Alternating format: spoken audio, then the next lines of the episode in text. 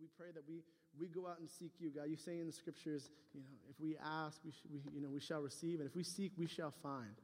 And God, we pray that in our hearts that if we, we are challenged by your Holy Spirit to do so. And we ask this in your blessed and holy name. Amen. So, we're going to talk about, I'm going to go through this. We've been through week five for some of our new people.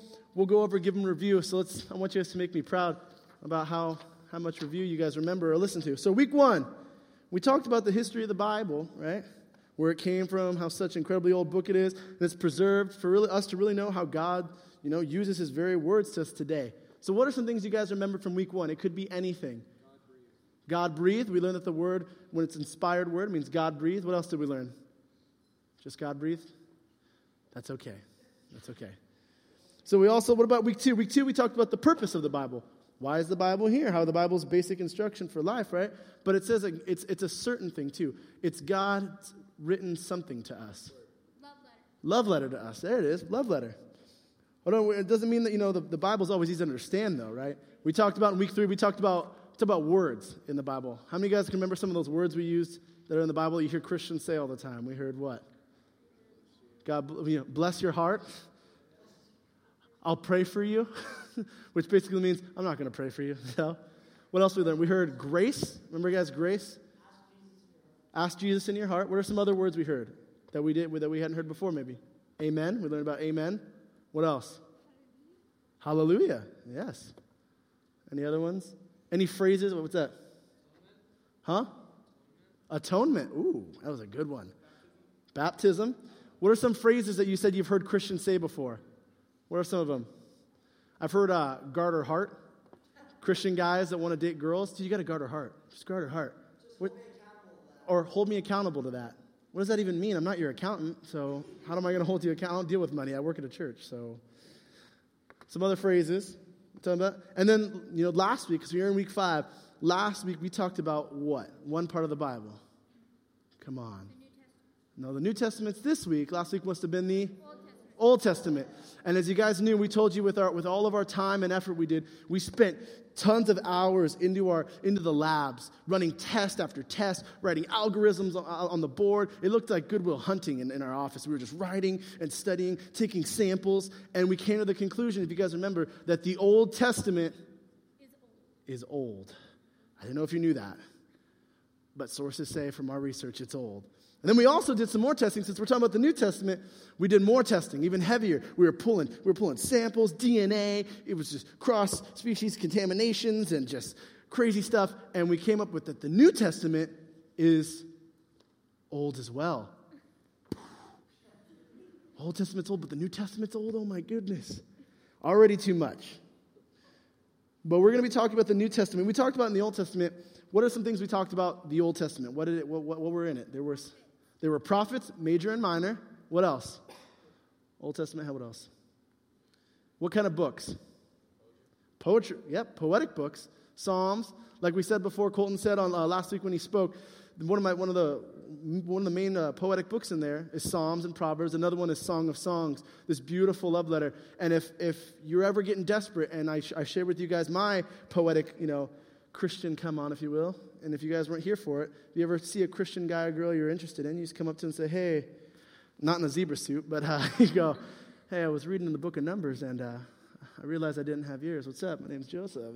But if that doesn't work, just start reading out Song of Songs or Songs of Solomon. Just, her name is sweeter than that of the berry wine.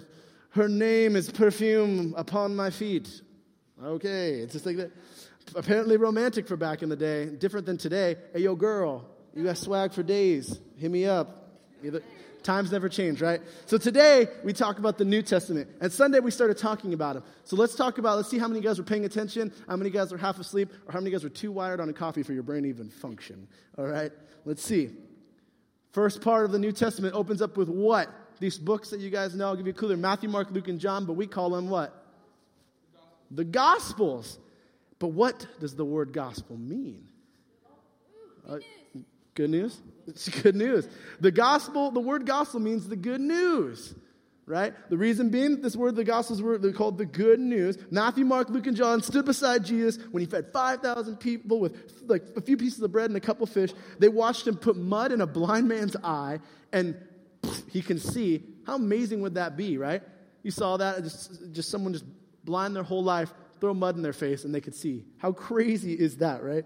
He, they saw Jesus when he, when he saw a, paral, a paralyzed man, and he, he had him walk. They showed Jesus, they saw Jesus walking on water. They showed even my favorite story in the New Testament is not only did Jesus do all these things, but my favorite that always gets me going is Jesus not only fed people, healed people, you know, showed people new life, forgave people, called them out of their darkness. My favorite one is he ended the ultimate darkness to one of our own, our own human. He, his friend Lazarus. Lazarus dies, and he's, he, he's late to the arrival of Lazarus' sickness, and he's already buried, rotten in the tomb for days. And Jesus, so hurt by the fact that he is dead, that death is, holds, still holds bounds on this world that he weeps. It says, one of the shortest verses in the Bible, he sits and it says, Jesus wept, and he wakes up and he looks through the tomb and he says, Remove the stone. And everyone says, It's going to smell. It's going to smell like dead things in there. And he says, I don't care. Open it. And he yells, Lazarus, come out. And if, sure enough, Lazarus comes out. He has risen the dead. Zombie apocalypse. Crazy. Jesus is doing amazing things. And these people, what they did is they saw all these crazy things. And some part, if you guys saw the video one of the first weeks we did it, at some point, these guys are sitting there like, dude, Jesus does some crazy stuff. They're like, yeah, one of us should be writing this down. Who's writing this down? Get a tablet. Let's write this down. And that became the Gospels, the good news, to share on to the other people. I know the Greek word, I'm not 100% uh, how to pronounce it. I'm terrible at speaking Greek. It's, it's awful, right? It's, and it's, it's literally like, I can't even translate it. Like, I hear other people say the Greek so, like, effortlessly. But sometimes when I try to communicate it to somebody, I feel like when I'm trying to communicate with Monica sometimes. Me and Monica are never on the same wavelengths because she's from Finland. And I'll say basic phrases to her that I think are common. And she's just like, I have no idea what you're saying. She'll say something back to me, and I'm like, what's going on here, Monica? I don't understand. But these people, you know, I'm sorry. I love to do that with Monica talking to me. But like I was saying, these people got it all down on the coordinates. They said, we need to write this down, shared it with everybody. And that was where we get the good news. But the Greek word, like I was saying, comes from the, it, it comes from the word evangelize, which means to spread out the good news. That's where we get it. So after we have the book of Acts, right? We have the book, or after we have the book of Acts, what does Acts give us? It gives us something. It um, shows all that Not the acts of Jesus, someone else. People, people with Jesus are called apostles the Acts of the Apostles. And we saw that in Acts, it shows us something. Here's a verse in Acts that I want to share with you guys. It said, All while praising God and enjoying the goodwill of all the people, and each day the Lord added to their fellowship those who were being saved. So, what we got here is the big clue to what the book of Acts has given us. We got people praising God, all while praising God and enjoying the goodwill of all the people. Each day the Lord added to their fellowship, growing together, people coming together those who are being saved. What did Acts give us? Model of the church. Boom, you guys are great listeners. The model of the church. Book of Acts gives us the model of what we have church. So wouldn't they be proud now to say us Harlem shaking it for Jesus?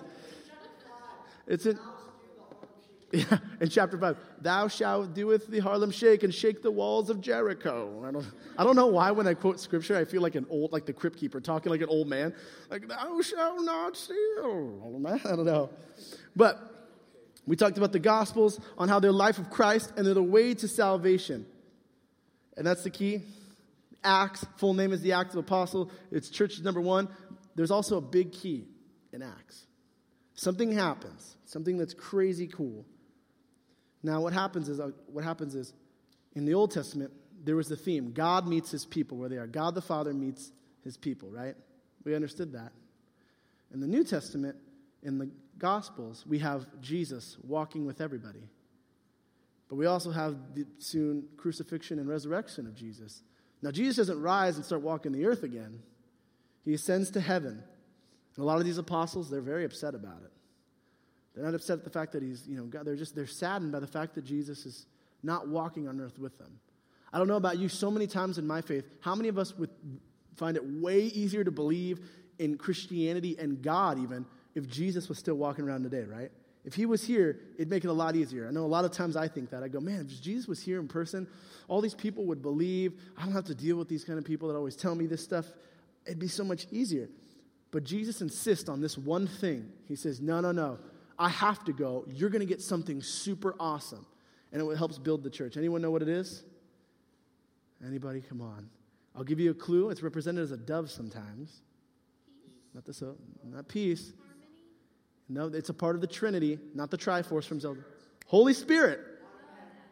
Automatically, systematically. Every time we hear the words Holy Spirit, me and Colton always have to say, like, it's the Holy Spirit, automatically, systematically. Don't know if it actually works automatically, systematically, but we're going to go with that. The Holy Spirit. Why is the Holy Spirit so important, guys? Anybody know? I'll give you a clue. You ever, we were talking about how the whole, how we asked Jesus into our heart, right? And we asked him, really, the Holy Spirit's dwelling in us. And how many of us remember we were here talking about the Gospels? Jesus was going around doing what? He was performing something, not magic tricks, miracles, healing people, doing all these things. Well, the Holy Spirit is in these apostles. Guess what starts happening to them? Miracles. They start healing people. Peter goes around and he's, he just says, by the, by the power in the name of Jesus, walk to this paralyzed man who's never walked a day in his life. And he walks. And he always points to Jesus. It gets to a point where these apostles are walking and people just touch their, I guess it's a garment, but they touch their garments and they become healed. They sang together in their churches, they read the Bible, they prayed together, they met in houses, they reached out to their friends, they served neighbors, doing what the church is still doing today. It was really awesome. Acts gives us a model of how the church should be. So, after these acts, we run into somebody. We talked about this. There's two people. There's Peter, who's one of the main apostles, helped start the church. There's another person who's what we call an apostle. But these two guys don't get along at first. Peter's kind of afraid of him for what he used to be. Paul. Paul, she's got the answers today. Look at her. Paul. Paul used to be called Saul. And anyone remember, you know, I'm going to give you, let's do a survey here. By a show of hands, Paul wrote a lot of the Bible. He wrote very beautiful, very beautiful, heartfelt things to churches. So, a man with that caliber of emotion, by show of hands, how many of you guys think that his, before he was a Christian, he was a carpenter? Paul was a carpenter. How about he must he was he was so generous and he was so beautiful. Maybe he was like a, you know was he a painter? He must have been a painter, right? How many of you think Paul was a painter? What about an artist? Paul must have been a part, uh, an artist, right? Or how many of you guys think just maybe there's a slight chance there was an open profession? He saw a Craigslist ad on a tablet, saw, hey, we need this kind of a job. Anyone looking for it? You know, dial one. I don't know. How many of you guys think Paul was a Christian killer? That's what Paul was before. He was Saul, the Christian killer. Never says in the Bible exactly if Paul himself killed the Christians, but he did delegate, organize, and plan and seek out Christians to kill. So, why would Peter be afraid of Paul? Probably due to the fact that not too long ago he was hunting him to kill him. It was crazy. But Paul obviously sees Jesus. He is, not sees Jesus, but he is blinded actually. Hears Jesus, he speaks to him, and he tells him where to go. And Paul changes his life around. So after the book of Acts, we get into the epistles of Paul. And we had this question last week what the heck is an epistle?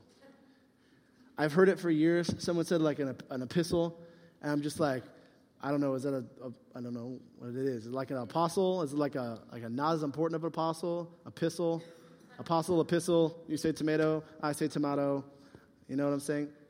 What are some things that you guys think an epistle might be? Off the top of your head, you hear epistle, what do you think of? Words. Words, as friends.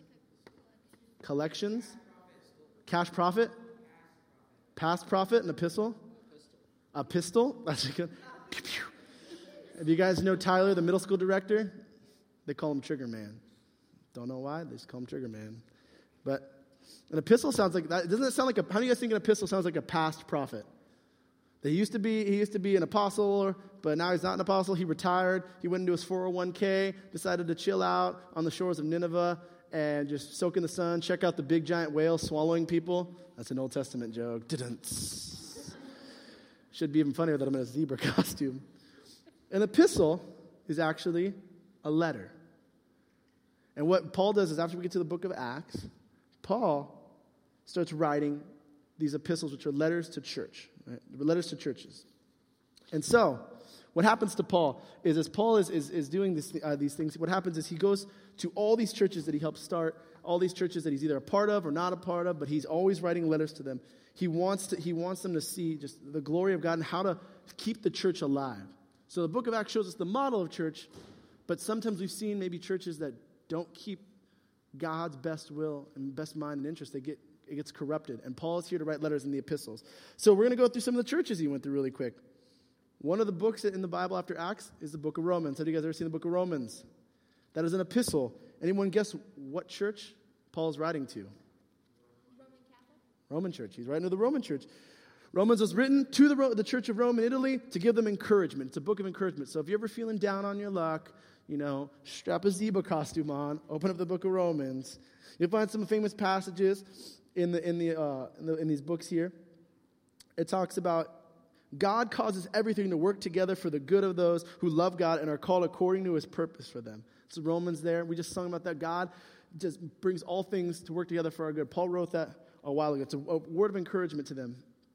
He also says to them in chapter 8, says, No power in the sky above or in the earth below, indeed, nothing in all creation will ever be able to separate us from the love of God that is revealed in Christ Jesus our Lord. I love that verse.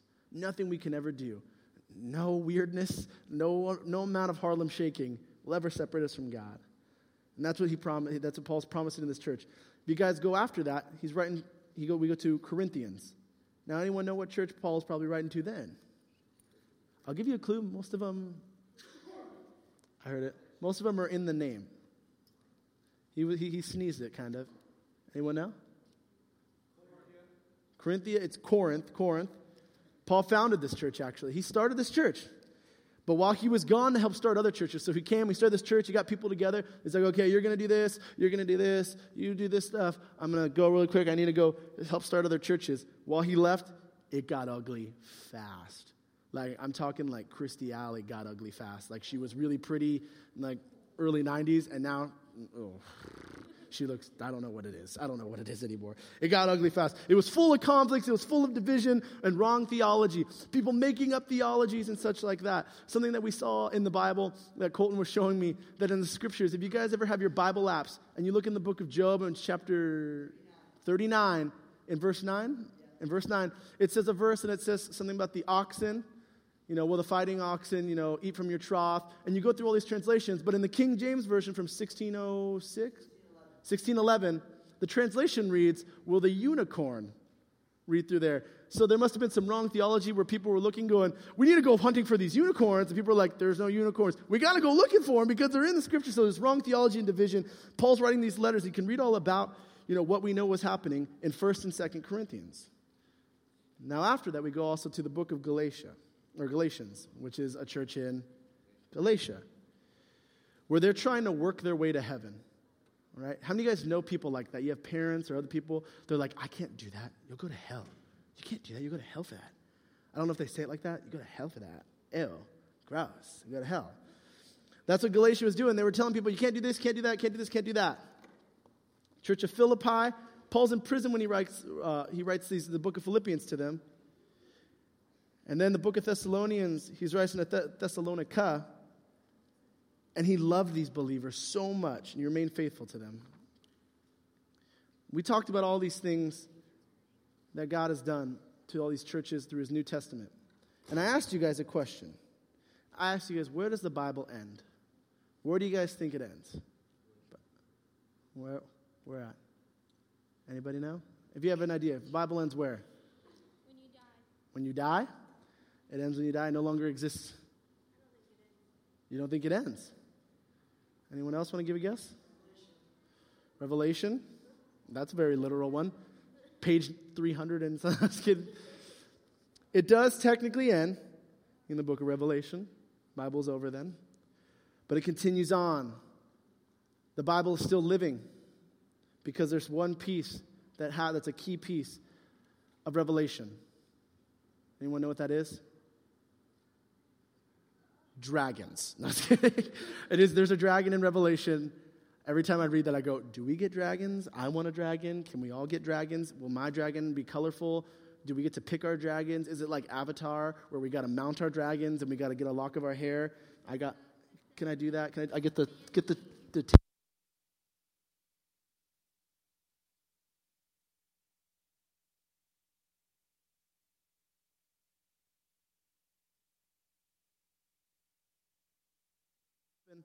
But a key element, if you guys are thinking about it this week, is this Revelation is about the return of Jesus. Now, I was going to get deeper in to what a lot of people think the return of Jesus will look like. A lot of churches will tell you it comes with rapture. Some churches will tell you there's no rapture. A lot of churches will go talking about, you know, that the book of Revelation is a chronological order. Some people say it's metaphorically. But I don't want to get into that because there's one key thing that always that, that, that is the truth, and that is Revelation is about Jesus' return. And he's not just returning just to return and make a comeback, you know, like we're all awaiting for Boy Meets World, you know. We're waiting for that to come back. We've been waiting for years, just praying on it. No, he's coming back to come back to right the wrong.